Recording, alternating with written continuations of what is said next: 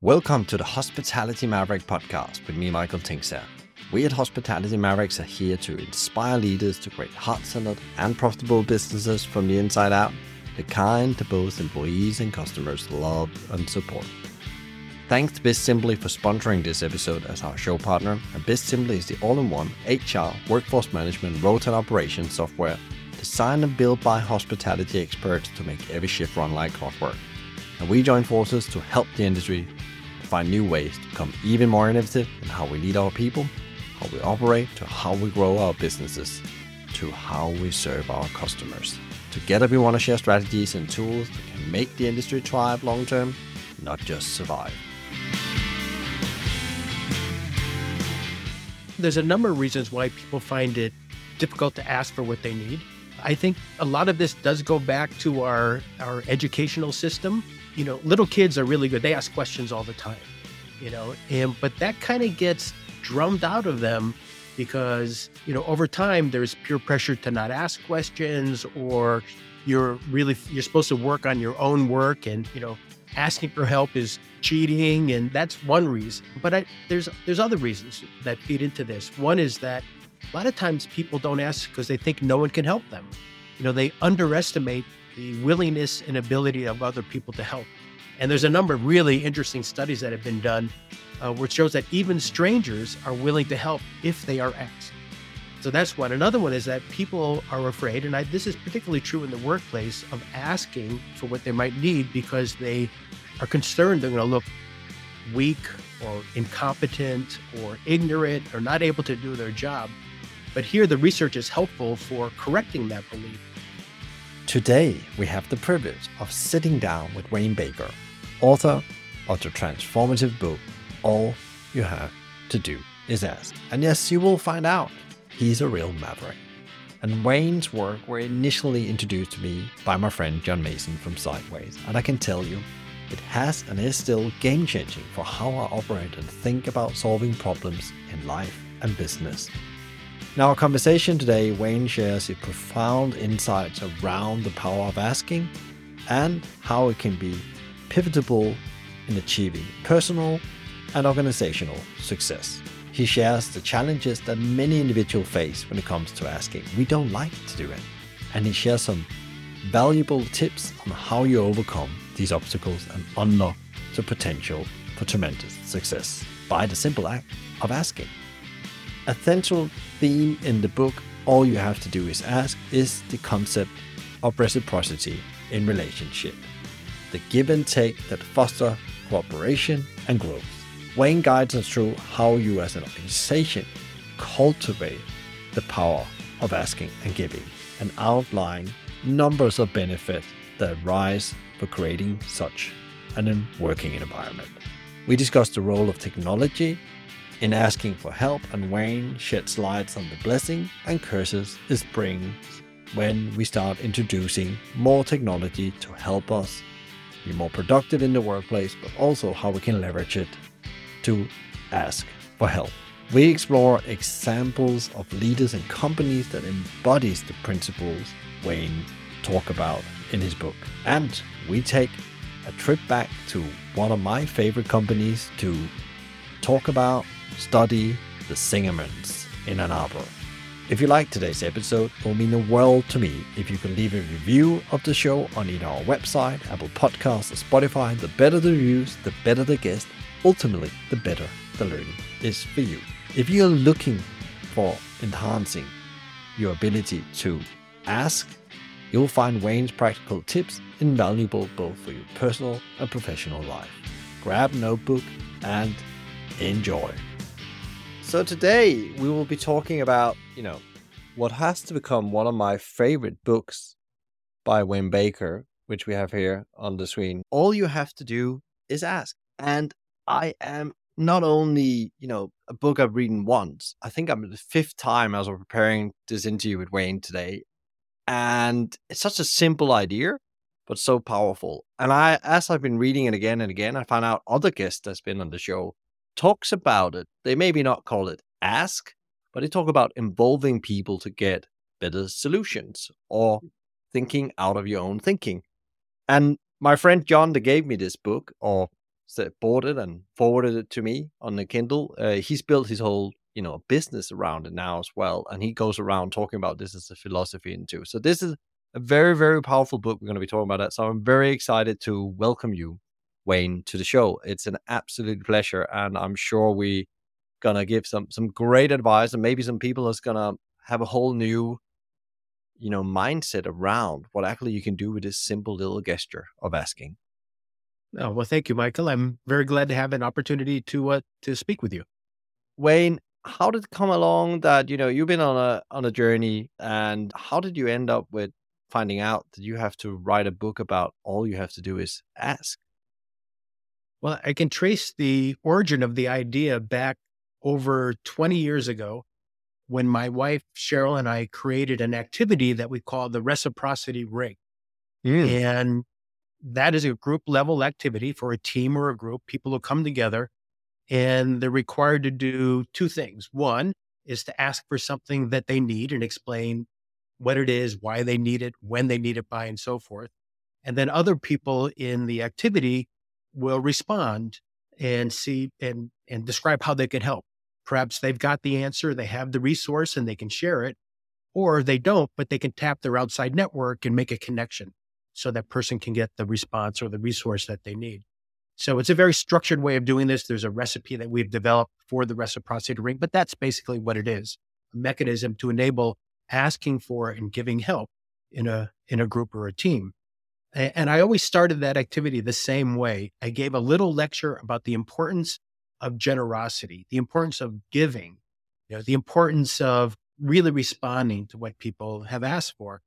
But I found that was never the problem. People were extraordinarily generous and helpful, but almost everyone struggled with coming up with a request to come up with an ask.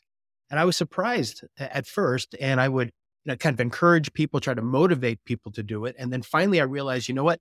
This is difficult for most people. So I started to do research on it and eventually wrote this book. All you have to do is ask to enable people to get better at asking for what they need. And of course, you want to be generous and help people, but you know, it's amazing the the the crux of generosity is not getting people to help; it's getting people to ask. And, and um, what was it like? Where was the tipping point for you where you thought, okay, here is something that that might really can impact the world in, in a positive way. When you read your book, it's all about actually how can you put more, you know, positivity out in the world. You can feel that theme going through, and how can you help people to live, you know, the best life possible. But where was the tipping point? Because always, you know, from doing, you know, research or whatever you do in life, you you run a business. some point, you just know I need to go and do this thing. I need to go and live it fully. Well, it was a, it was an idea that really evolved over time. It did start with the reciprocity ring, but as we used that over the years and gained experience with that, uh, I found that it would work in different languages, different countries, different cultures.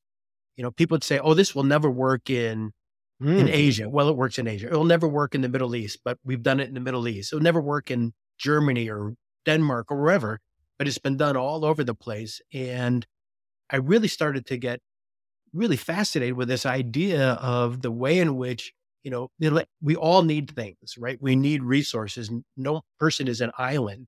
Uh, we need social capital. We need resources from other people in order to be effective. And I started to, you know, do more research on it. I started to collect other activities or learn about other activities or ways in which you can enable this whole flow of resources in the world's network. And it really enables people to be better engaged in the world, uh, to get over that fear of asking for what they need. And really, it really mobilizes the resources that are out there. So individuals are more effective, but teams are more effective and whole organizations are more effective as well. Yeah, and, and you talked a bit about in the the intro to here, and also you you talk very clearly about or write about it very clearly in the book where you talk about these these barriers for people to ask. People, principle, just find it very difficult to ask for things, and I always say to myself before I go into anything now, I've got this mantra say, what is that I'm going to ask about by the end of this meeting, this coffee conversation? What is I want to ask the other person to help me with? Because you know, you never know what's going to happen. You don't even know who they know. But why is that it's so difficult for us to ask? Yeah, there's a number of reasons why people find it difficult to ask for what they need. Uh, I think a lot of this does go back to our our educational system. You know, you know, little kids are really good. They ask questions all the time. You know, and but that kind of gets drummed out of them because you know over time there's peer pressure to not ask questions or you're really you're supposed to work on your own work and you know asking for help is cheating and you know so people start that you know that's one reason. Uh, but I, there's there's other reasons that uh, that feed into this. One is that a lot of times people don't ask because they think no one can help them. You know they underestimate the willingness and ability of other people to help. And there's a number of really interesting studies that have been done uh, which shows that even strangers are willing to help if they are asked so, so that's one. Another one is that people are afraid, and I, this is particularly true in the workplace, of asking for what they might need because they are concerned they're going to look weak or incompetent or ignorant or not able to do their job. But here, the research is helpful for correcting that belief.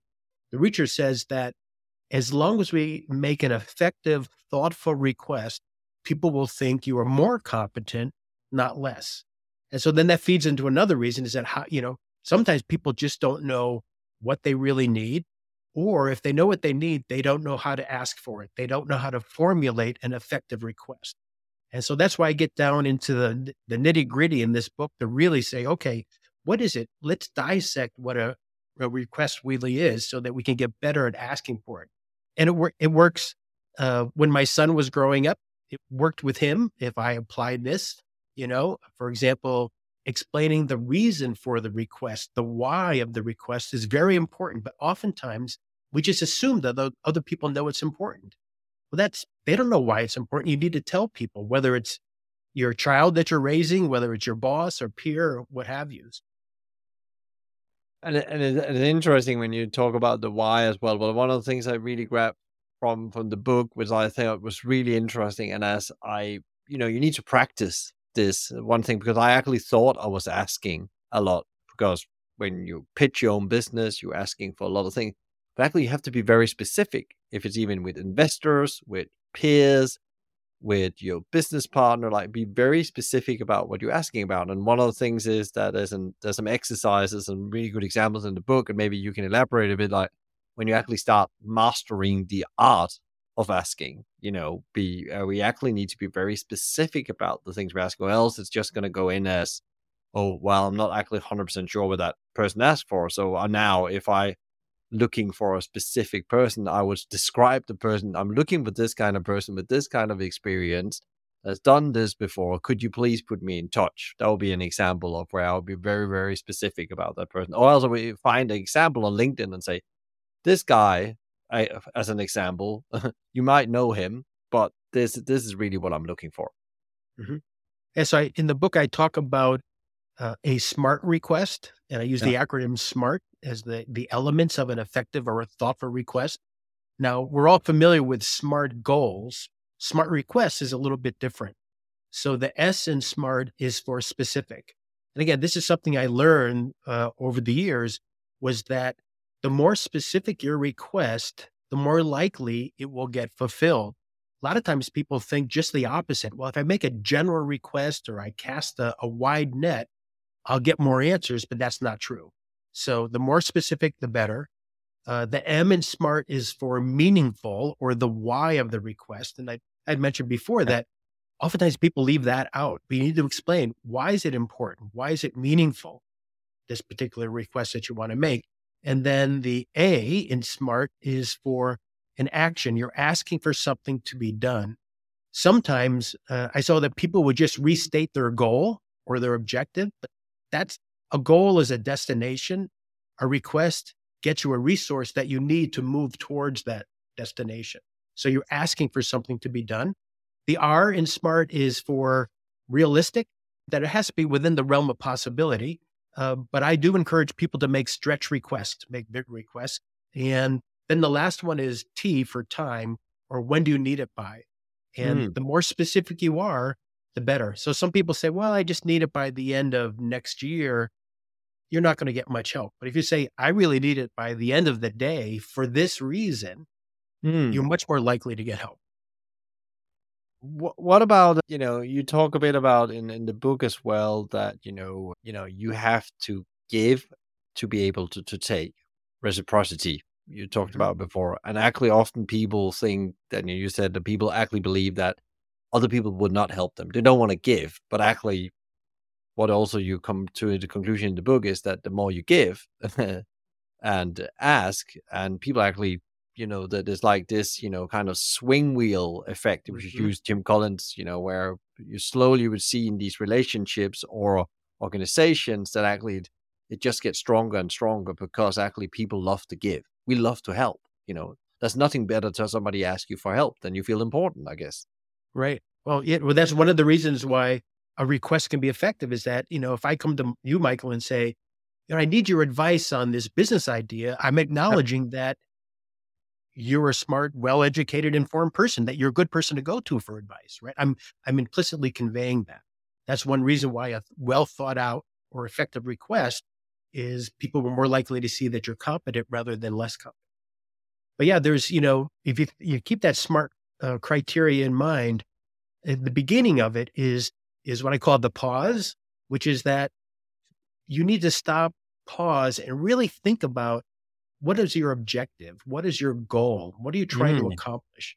I know that some people, after hearing this advice, will either they might end the business day thinking about what they're trying to accomplish the next day, or they might start early in the morning and say, okay, what am I trying to accomplish today? And then they've got that in mind. And then say, okay, well, well, what resources do I need? Do I need participation in a meeting? Do I need more information? Do I need a report? What is it? Then you formulate your smart request. And then you then you have to figure out, well, who do you ask? You know, oftentimes people say, well, I just don't know who to ask. Well, sometimes you don't know who to ask. Of course, if you do know, you should just go ask that person. But if you don't yeah. know, there's a lot of other things that you can do. For example, you could make a, a two step request, uh, which is let's say that, you know, I don't, I don't know who the expert is in a particular area, but I know someone who probably does know. So it's like two steps or even could be three steps. So you mm. make that kind of, you, you know, you target your request to that particular person who's going to introduce you two or three steps down the road. Or it could be that uh, you can reactivate what are called your dormant connections. A dormant connection is there's someone that you knew in the past, perhaps someone you worked with or went to school with, and you've your lives have gone in different directions and you've not stayed in touch. Well, a lot of people would be reluctant about reactivating a dormant tie. And but here the research is helpful.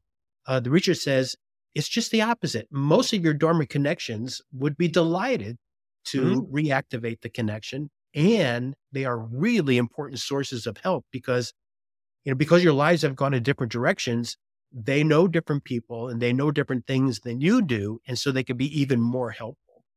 And then finally, the last thing, if you don't know who to ask, is that you can post your request in a group.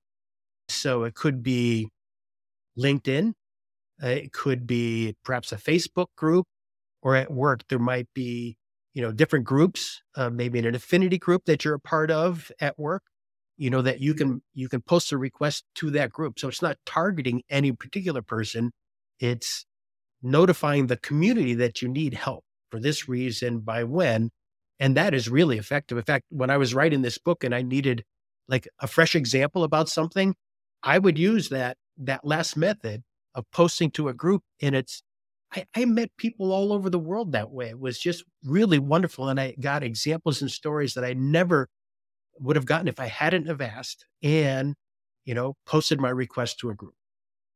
Yeah, and I guess also the the amount of work you had to get these examples also disappeared very quickly because normally if you want to find an example, you either need to go out and do the research yourself or find it in somebody else's research.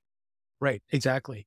And, and if what you're looking for is not written down anywhere, but it's something, a practice that someone does, yeah. or an experience they had, you're not going to find it in a book or an article or anything. You know, you've got to find that person somehow through the network and hear their story. Yeah, and I guess if we then say, okay, now we talked a bit about like you know, the power of asking. You know, you can incredible things can happen. We also talked a bit about you know how you're going to do it then and the, the barriers to that.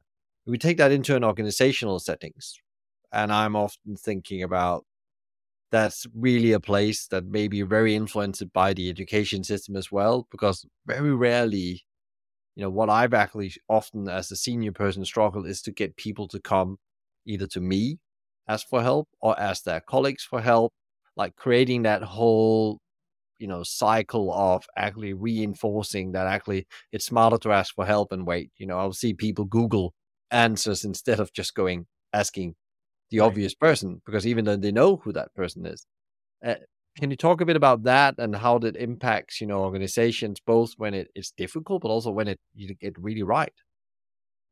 Yeah but another barrier is in some workplaces we don't feel psychologically safe mm. to make a request and it's true in some workplaces, it's not very safe to make a request. But there are a number of things that, you know, if like if you're heading up a team or a group or in a whole organization, things that you can do. One is that the leader should be a role model of the behavior that they want to see in other people. So if you want people to more freely ask for what they need and to give and get help from one another, you've got to be a role model of that behavior you need to make yourself vulnerable and ask for what you need and make smart requests. And when other people do make requests, you need to acknowledge them for the fact that they actually made a request and how important it is that we do that in our group or team and so forth. So you got to reinforce it when you see it in other people, reward it in other people, and you need to exhibit the behavior yourself. Other things leaders can do, and I, you know, I have a whole chapter of this in the book, is that there are a lot of tools and activities and approaches and methods that you can use that you can apply. So the reciprocity ring is one, but there are a lot of other ones that, you know, even in a place that seems psychologically unsafe, if you use some of these methods as a group, you know, people will start small and they'll make very safe requests. But then when they see that it works, it makes the place a little bit more psychologically safe. And when it's a little bit safer, then they're more likely to make a better request or a bigger request the next time. And then it becomes this virtuous cycle uh, or a virtuous circle where it's getting safer because people are experiencing the power of asking for what they need, the power of generosity, and so forth. And I guess when you you talk an organization, you could have small to, to large organizations where you've probably seen people starting practicing this or the reciprocity circle. How do they manage that? How do they get it out to people? Because one thing is that you know you you stand on stage and you send out we're gonna start practicing this philosophy and you know some line managers or directors would just grab that easier than others and go and implement it what kind of help can you know these companies look for where should they look for inspiration is there specific companies even you should go and have a look at if you think this is an interesting approach. Yeah, so there's a number of answers. So one is yeah. I'm, I'm, I'm recalling a student of mine who was an MBA student many years ago, and he was introduced to these ideas in the classes that I was teaching, and he worked for one of the really big global automakers, mm. um, which didn't have the safest culture when it came to asking. However, he was running a little group of just eight people, and in his world, he could do what he wanted to do. And his boss was skeptical. But when the boss started seeing the results he was getting, then, you know, he was rewarded for actually doing it. So look and see what is your sphere of influence. In his case, he had these eight people. That was his sphere of influence. He could work with them. Sometimes your fear, your sphere of influence is two people, two other people, and that's it. But that's a place to start. Now, at the other end, in terms of what like the CEO could do for a very large company, my one of my favorite examples is my friend and colleague Jim Mallozzi, who was the CEO and uh, uh, chairman of the board of Prudential Real Estate and Relocation, which is a very very large company, primarily in the U.S., but it had offices in other places as well. And when he took over that company, uh, it was failing. Uh, they were losing millions of dollars every year. They were they they were hemorrhaging their best talent. Customers didn't like them, you know. But he knew about a lot of these techniques of positive leadership, about the power of asking and reciprocity. And from day one, from the first time that he, you know, that when he gave his first uh, talk to all the thousands of associates, either they were in a big convention center or they were streamed in from other places around the world, he modeled the behavior from the very first uh, speech that he gave. So mm-hmm. he did the usual thing, say, okay, a CEO, here's the corporate goals, et cetera, et cetera. But let me tell you what some of my personal goals are, and I need your help with these. And he stated, for example, some personal ones. So we revealed things about his personal life. So he was he was headquartered out in Arizona, so in the far west part of the of the states, but his family was back in Connecticut, which is in the eastern part of the state. So mm. it's a long way across the country. And he said, you know, he says, I don't want to miss any important events or dates or celebrations or anniversaries with my family. I'm going to need some help.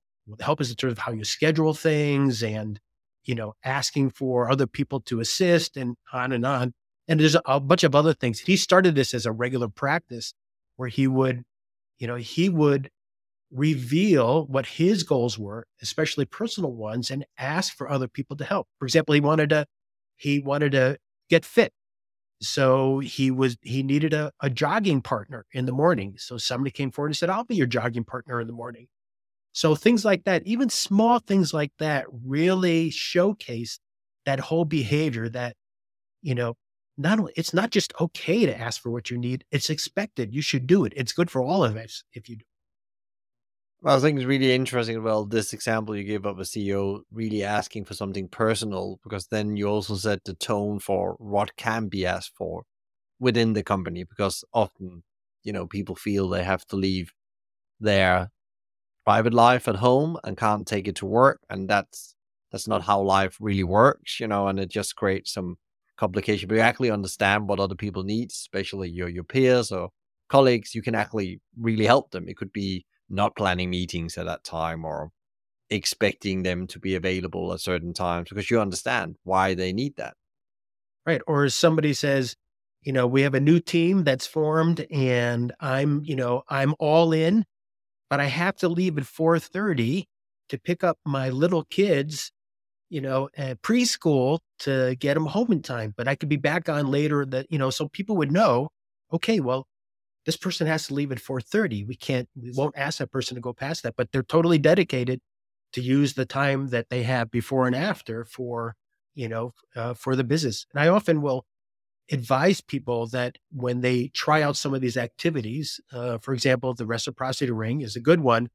When I have enough time, I actually will do I will do two rounds of requests. So the first round is everyone has to make a request, and I go through some of the methods in the book about, you know, some worksheets, et cetera, to come up with a well formulated request. So people give a lot of thought to it before they actually make the request. But I'll say in our first round, cannot be related to work, cannot be related mm. to the business, cannot be related to the industry. Nothing. It has to be something about your personal life. And then people will, will, I was amazed what people would then, they were then liberated to make a request for things. And there were sometimes th- things that would bring you to tears of what people needed and why they needed it. And then I said, okay, in the second round, okay, this could be business related. In fact, it has to be business related in the second round. And what I found is that that first round, when people would share more about themselves personally and yeah. give and get help, if you get help about a personal matter that's really important to you, that it starts to build this foundation of trust and confidence and connection with one another. And that really becomes the whole base that enables them to be even better at the business, solving the business problems. And it comes back to psychological safety again. That the stronger that is in an organization, we know that from from others we had on the podcast with leaders that's really focusing on that, creating that psychological safety. Actually, the easier it gets to create very great results and turn things around. Yeah. Is there anyone you've seen that's taken this practice where they actually turned around a very bad situation and you know you could almost trace back that one of the foundational things for that was actually being able to ask better questions in the organization or asking for help. Yeah, there's a couple of people come to mind, but my favorite example would be uh, this was a, a, former student of mine from several years ago, a different one than the one I mentioned before. Yeah. Uh, his name was John, and he had just become the young CEO of a three generation business. It was a, the food wholesale business. And if you know food wholesale, the margin's very, very, very Yeah. thin. Razor thin, right? yeah. And what he discovered when he became the CEO is that the business was failing and he had six months to bankruptcy. Wow. And so he's like, well, you know, what am I going to do? Well, he started to apply, he, he applied a number of things, but one of the things that he applied was the stuff that we talk about in the book. In fact, I have an example, he's in the book in one of the latter chapters. And really, it was a very us versus them culture that he inherited where the, the workers, you know, didn't really trust the management and the management was trying to do the best thing. In fact, the, the managers were putting their own money in it to keep the business afloat. But you know, it was a lot. And so he started down this process uh, and eventually was able to turn things around uh, to create a more positive culture where people would freely ask for what they need and they would give and get help from one another. And then the pandemic hit. Now, what happened during the pandemic? We know there were lockdowns and restaurants were, people weren't going to restaurants. Well, restaurants were one of their big they were a food wholesaler. That was one of their big customers were the restaurants and casinos and so forth. Well, they got together and they, you know, and they had built this positive culture up to leading up to that time.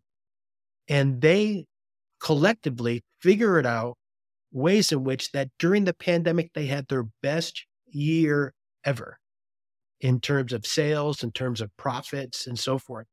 And it's because they had built that foundation and turned a psychologically unsafe workplace into a psychologically safe workplace. And it's really an amazing turnaround story. And the test, the experiment, if you will, is well, what would happen during the pandemic and a lockdown? And it turned out that it was, it's what enabled them to not only survive, but to thrive.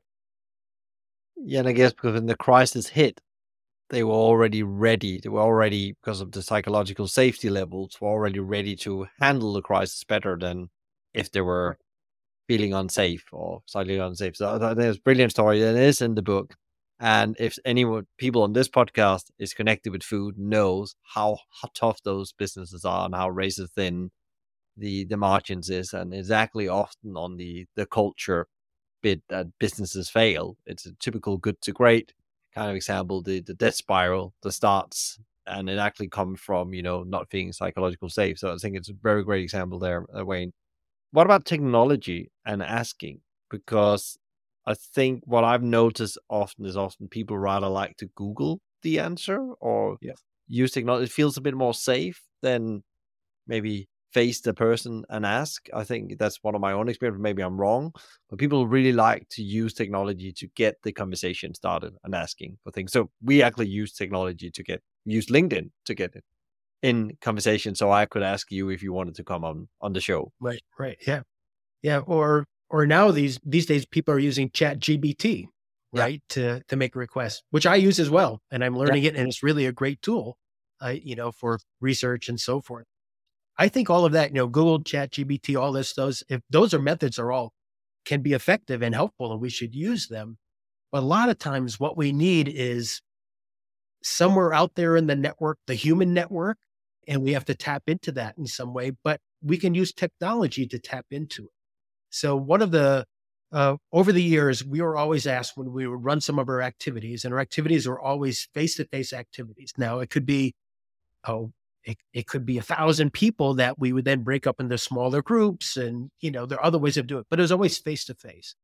And people always said to us, invariably said to us, you know, can you create an app for that? Is there is there an app that will do what we want to do? And I would say, you know, you could use Facebook, LinkedIn, which can be effective.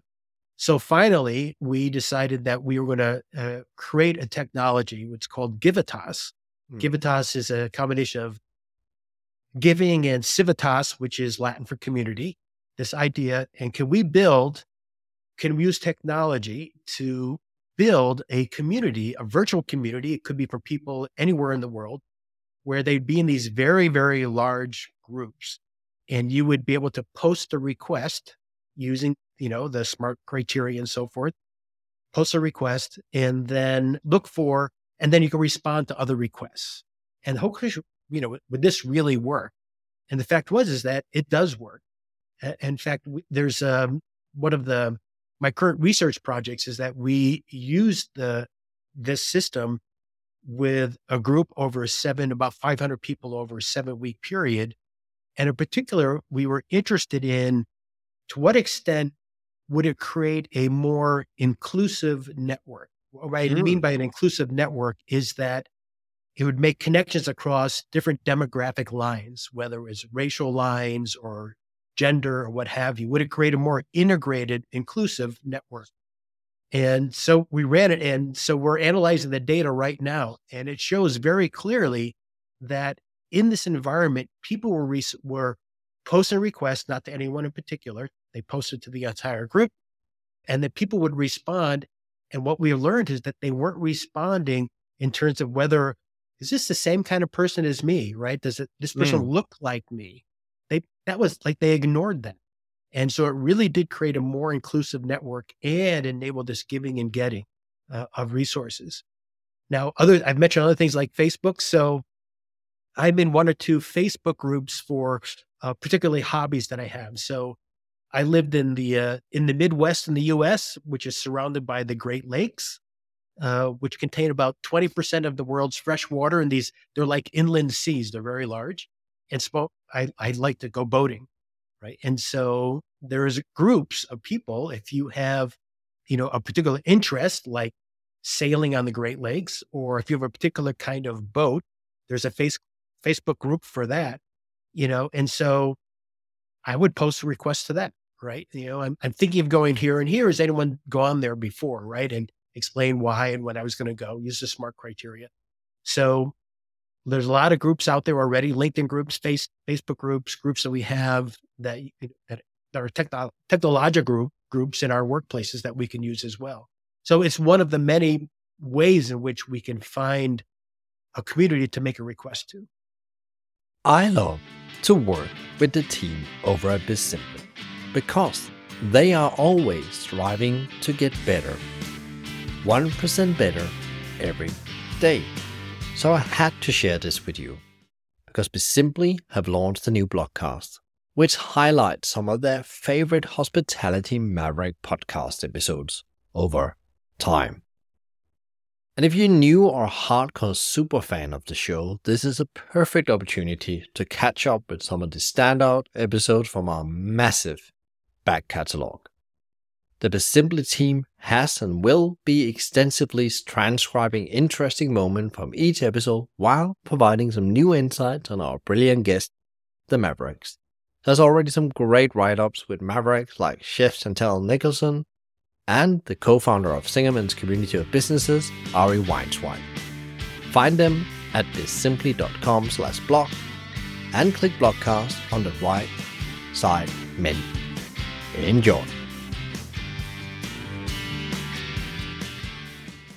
in your book you you mention actually uh, a guest that's been on the show or his business him uh, and Paul's business Zingerman's as a, as an example of a business that is very good at involving their people and actually you know asking them for requests but also you know in you know encourage them to to ask and he was also the one of them that said you should get Wayne on the show at some point that'd be really really really interesting to, to listen to can you talk a bit a bit about why you actually choose Zingermans in the book? Because often, still, when I refer people to Zingermans in uh, in the business context, they never heard about them, and uh, especially in the world I am in food, I'm a bit surprised. I never heard about Zingermans. So it's still this little incredible organization in in Michigan uh, who has built from a little deli now to plus 18 businesses, doing really really well. But it all comes down to I would say you call it psychological safety in your book, like really strong culture.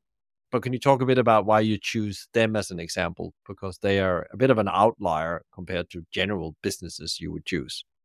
Right. They really do run their business in a very different way. And it is a way in which really, you know, it's very human centric in the way that they do it.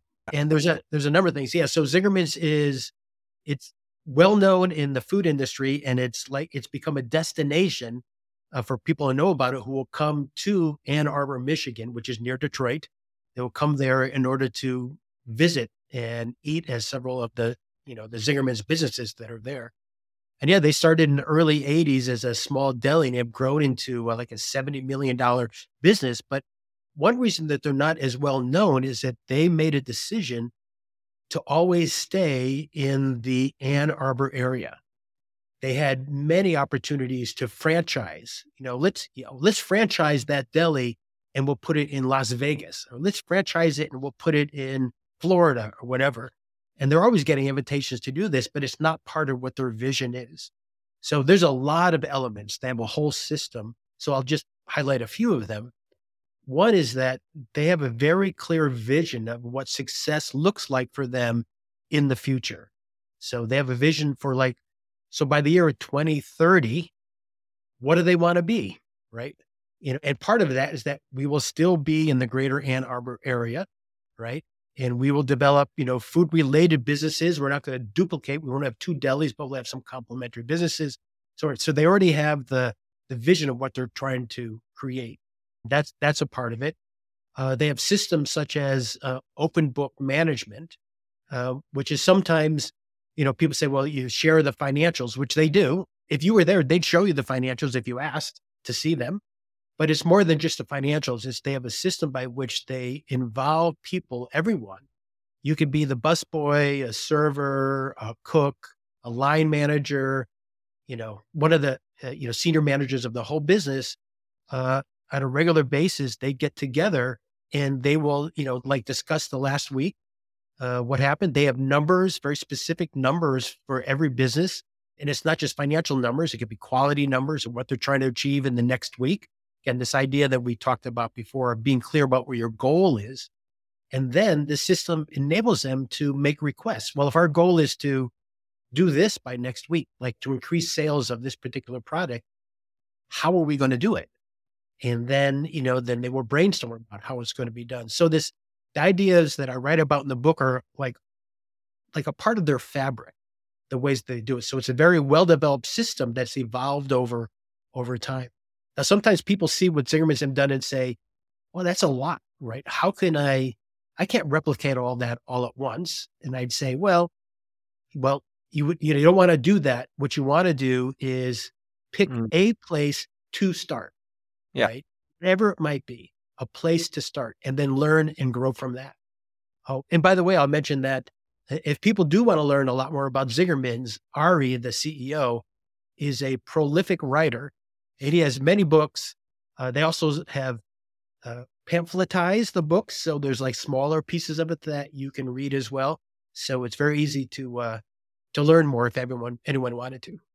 Yeah, and he's an avid reader as well, and I have most of the book. And it's you know you get you can get overwhelmed, as you said, but you have to start somewhere. And I think you talked about open book management, which I think it's I've tried that in other business I've been involved in, and it's actually you know one of the most effective way of involving people in finance without it becomes finance. It becomes actually how can you move the bar, and actually you get surprised how much your people actually can improve your business, actually turn it around if that's what you need to do, or improve the financial. And we are and you're all accountable for the P and. And I think it's a great game of business by Jack Stack, which is a totally different conversation but it's an incredible piece of work they've done. And now they're also teaching that. So you can go on the Great Game of Business website. And that's a different way of learning, of asking very business specific things, you know, and make everybody a business person in the business.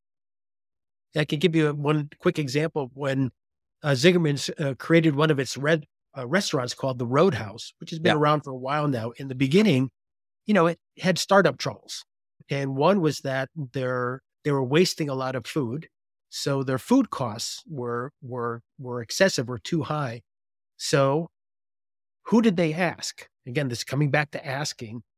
They asked the busboys, right? Because the busboys were the ones who were scraping off the plates with all the wasted food into the waste bin, right? So they knew what wasn't being eaten or what was they were serving too large of portions of or that sort of thing. But it's not like the usual thing. We'll get all the senior people together and then we'll figure out what's going on. No, they went to, they asked the people who were actually handling the food, what is it? You know, and it's just another, it's a really good example. I love that example because the busboys had the answers. Yeah. And they were thinking all along, why are we not doing anything about that. That's an incredible big waste we, we we're doing here. Wayne, you you have an incredible book, but if you had to give a, another book away, nine out of ten times, what would that book be? Oh well, like, can I mention two books? Yeah, you can mention two. That's great. Okay. so I would mention one of Ari's books, like his book about beliefs or his book about open open book management. I would recommend Ari's books, of course. Yeah. And then in a completely different industry, I would uh, recommend a book by my friend Shelley Archambault, whose book is called Unapologetically Ambitious. And she was a senior executive at Xerox, and then she became a CEO of, of a tech company and other things. And now she's a very active board director. Uh, but she actually, Shelley and I met because our books were represented by the same agent. We, that's how mm. we met. We've been in touch, you know, over you know over all these years. She's been a guest speaker in my class and so forth. Uh, but her book, Unapologetic, Unapologetically Ambitious, I think is a very very helpful book for people who are that are in business, starting out, looking at a career in business, because I think it's a very positive way of looking at it, but also very a very savvy way of thinking about uh, about business. Yeah, and it's very interesting. You said the power of beliefs because we interviewed, or I interviewed Ari on that book because I thought it was one of the most, you know, it, it just put so many things together. It was like the missing element in how you actually build a great culture for me, because actually what we believe is what we're going to go and do. so mm-hmm. if you believe people are lazy, you're going to go and do all their work and have, they can feel that you think badly about them. And it was like these, you know, the, the circle of beliefs and how your actions build and how an organization's built. And it's such a again a very simple idea, but you know, and it's a great book. It's a it's, it's heavily researched, and I think it took him some years to write that book. But it's mm-hmm. probably one of the most powerful business book I have read as well, and it's one I also like to give away. So I thought there were some really really great examples. What would be your top advice, Wayne, here on the last couple of questions to leaders out there that are trying to build a business as a force for good, a business that's do more than just make profit, also do some very good things for people, community, and and the planet. Well, the um, somebody once said that this the secret to happiness is indirect. Is mm. that if you try to pursue happiness directly, you won't be happy because that means you'll try to engage in activities that are like like watch a movie or go out to dinner and do things that are supposed to make us happy. And they do for a short period of time. They said that the, the path to happiness is indirect, which is that by pursuing meaningful work and building quality relationships with other people, you will be happy as a byproduct. Mm. So the same thing is true in business is that if you are trying, if your main goal is shareholder value to be profitable and that's it that's like pursuing happiness. You'll make decisions that will you know that will you know that will increase short-term profits but it's not going to create a sustainable business that is a force for good in the world.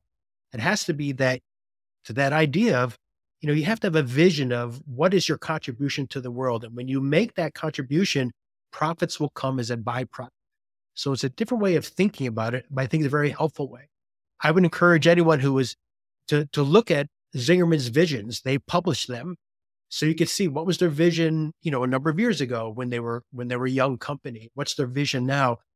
And you'll see that, you know, profit is part of it, right? But it, you when you read it, profit is what enables them to continue to grow, to share resources, to reward their employees, and to continue to be a force for good in the world. But it's not their primary motivation. Now that's heretical in many in many spheres and I teach at a business school, but that's what I teach, right? Is that if you really want long term pr- sustainable profitability, you need to focus on what is your contribution to the world.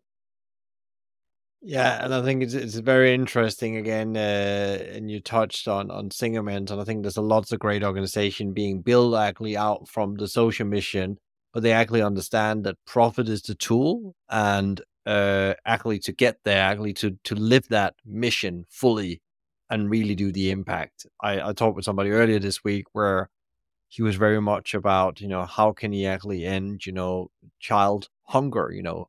He started this business because he wanted to, in a way, to to feed a million kids. That was the mission. And that's actually, and funny enough, the business come off the ground. And he's he thought he would be selling uh, an ingredient to kitchen. Now he's selling a, a snack bar because that hmm. was the way you know you could both deliver you know a very good product for humans and the planet, but also you could make that profit that was needed to mm-hmm. actually serve the wider mission, which I think is incredible story. Where what what be one question you wished I've asked you, Wayne, and what would the question be, and uh, what would you answer? Yeah, I guess the so I, I, I mentioned that I've recently became a professor emeritus, uh, which means I've retired from the university. But I and and I joked with you saying that that means I'm still working. I'm not getting paid anymore. So I guess the question would be like, so what does somebody do? So I'm continuing to do this, have these wonderful opportunities. Uh, like to speak to you today, and so I try to I try to live my the what I wrote about in the book. Right? Yeah. Is that all you have to do is ask? And so yeah. I try to respond when people make requests, uh, as you have. I'm very happy to do so. But I'm also trying. I'm working. I'm working on a new book, which you probably wouldn't even know about because it's a work of fiction. Ah. And so that's something. I don't know where it's going to go. I'm kind of in the beginning parts of it, but it's. uh And I have writer's superstition, so which means I can't talk about it too much. but hopefully, some year down the road, I'll have another another book, but it'll be a contribution to in in a different way. Super interesting, super interesting, Wayne, and a very, very good question, actually. Yeah, but what what are you doing then? But it seems like you're still working on contributing positivity to to the world and make it a, a better place. Where can people connect and find out more about you and the work, and especially if they want to know more about the book? Of course, they can go and buy the book, but also is the website where there's more materials. Yeah, there's a there's a website for a book, and then there's my personal website, um, and the and the book website, I have a lot of free resources. For example, there's a, a an infographic that's like the all you have to do uh, is ask journey, like it's the whole process, and you'll see, you know, it kind of outlines the parts of the book and so forth. And it's a really helpful single page, very colorful reminder of the whole process um, that we've talked about. Uh, so it's the book title, which is all you have to do is ask.com. Uh, and there's a whole bunch of other free resources there. Uh, you can take an online assessment. It's one of the assessments that's in the book, but if you, the one that's on my website is free. And if you enter your email address, it will also give you a comparative report. So we'll see how you, your responses stack up with a population. So it's very mm-hmm. insightful.